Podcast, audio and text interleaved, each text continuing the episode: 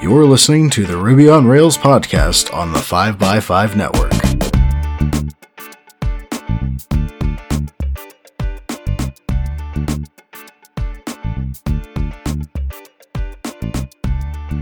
You're listening to episode 269, and I'm your host, Brittany Martin. Sonja is a senior software engineer at Devoted Health, a company working to provide better health insurance and care for seniors by treating them all like family. At Devoted, she uses Go and TypeScript to build tools that help coordinate care for Devoted's members.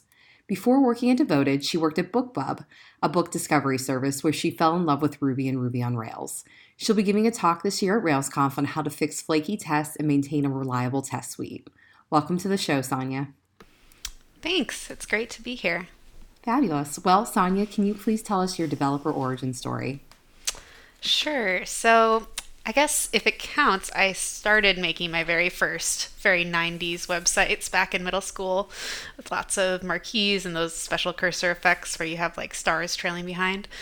But uh, I didn't really start programming until college, um, where I took a couple computer science classes and I liked them, but they were very abstract. It was like, build a compiler. And I wasn't sure at the time whether this was what I wanted to do with my life. Um, but I did know that I loved writing, so I ended up majoring in English. And towards the end of my time at college, I got the chance to learn a bit more web development, including some Rails, uh, through some extracurricular programs. So it wasn't until I got my first job after college where I was working at a startup, a BookBub, alongside some software engineers that I really started to understand what it would be like to be a software engineer professionally. And also started to realize that it was something I really wanted to do and actually was really suited for. Uh, it turned out it turned out because it was it was just so different from the kind of work that I had actually done for my computer science classes. Uh, I just didn't realize what it would be like. Real software engineering is so much there's so much communication, trying to write code in ways that other people can understand, and I really love that aspect of it. In addition to all the logical challenges and building things uh, that felt concrete. So, as I was working at BookBub, I started out on the business development team, but I also started using the programming skills that I'd gotten in college, just kind of wherever I could, building out little internal tools, and then starting to work on our internal admin, which was built with Ruby and Ruby on Rails. And the more I did, the more I really liked it, and I ended up through a combination of some self teaching and also learning on the job, I ended up learning enough to be able to move from the business development team over to the software engineering team within my first year at the company. And I've been a software engineer ever since. I've always had an interest in Go, but haven't tried it myself. Coming from Ruby, what are the top three things I should know?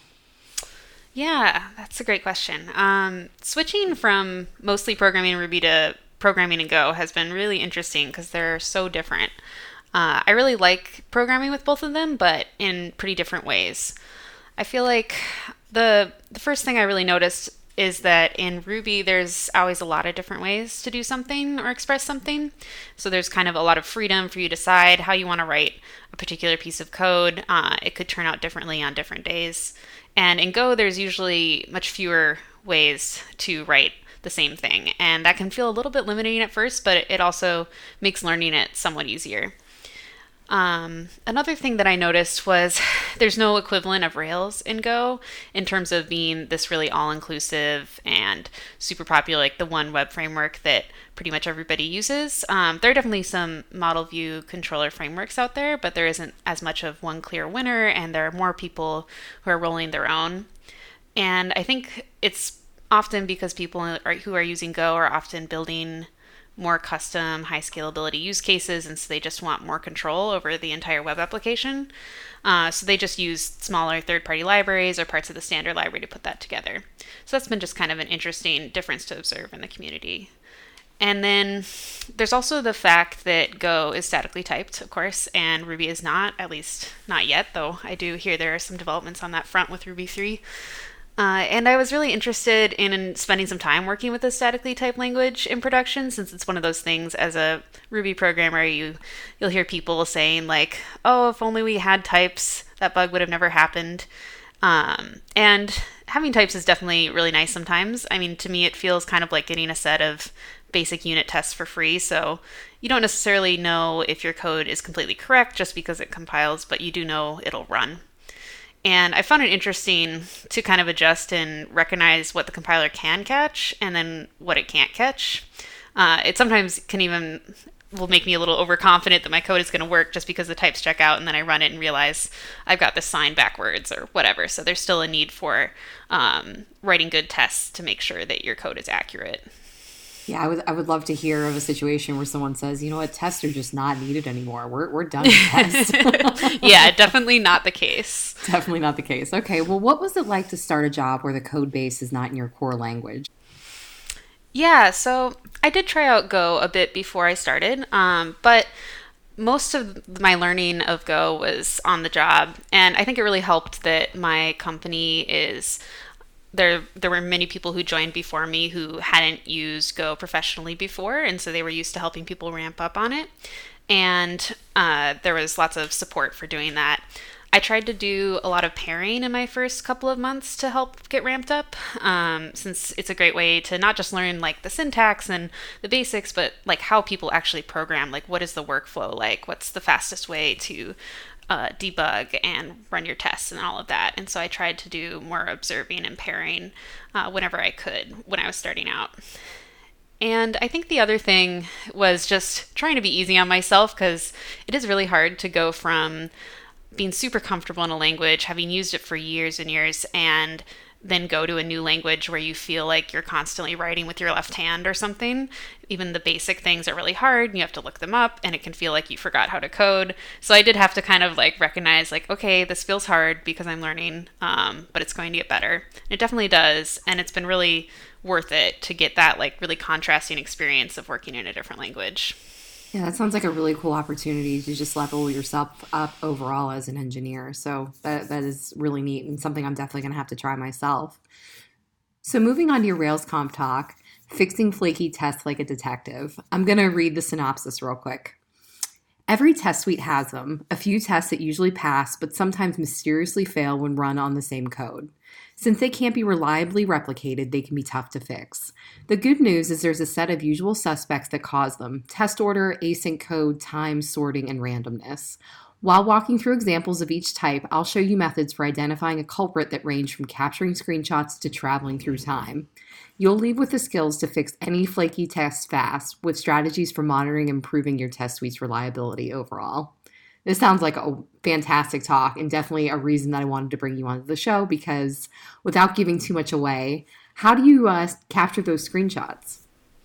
Yeah, so Capybara, which is the main tool that people use to do full stack feature testing in Rails apps, uh, it actually has the ability built in, depending on which driver you're using, but for quite a few of the drivers that you can use with it, to capture screenshots whenever one of your tests fails. And that can be super helpful for figuring out what state everything ended up in at the end of the test. And so you can either implement that manually with uh, basically after each hooks around each of your tests, or you can use the Capybara screenshot gem, uh, which I definitely recommend. Why did you decide to give a talk about flaky tests? Yeah, so fixing a flaky test was one of the first really tough bugs that I feel like I dealt with as a developer.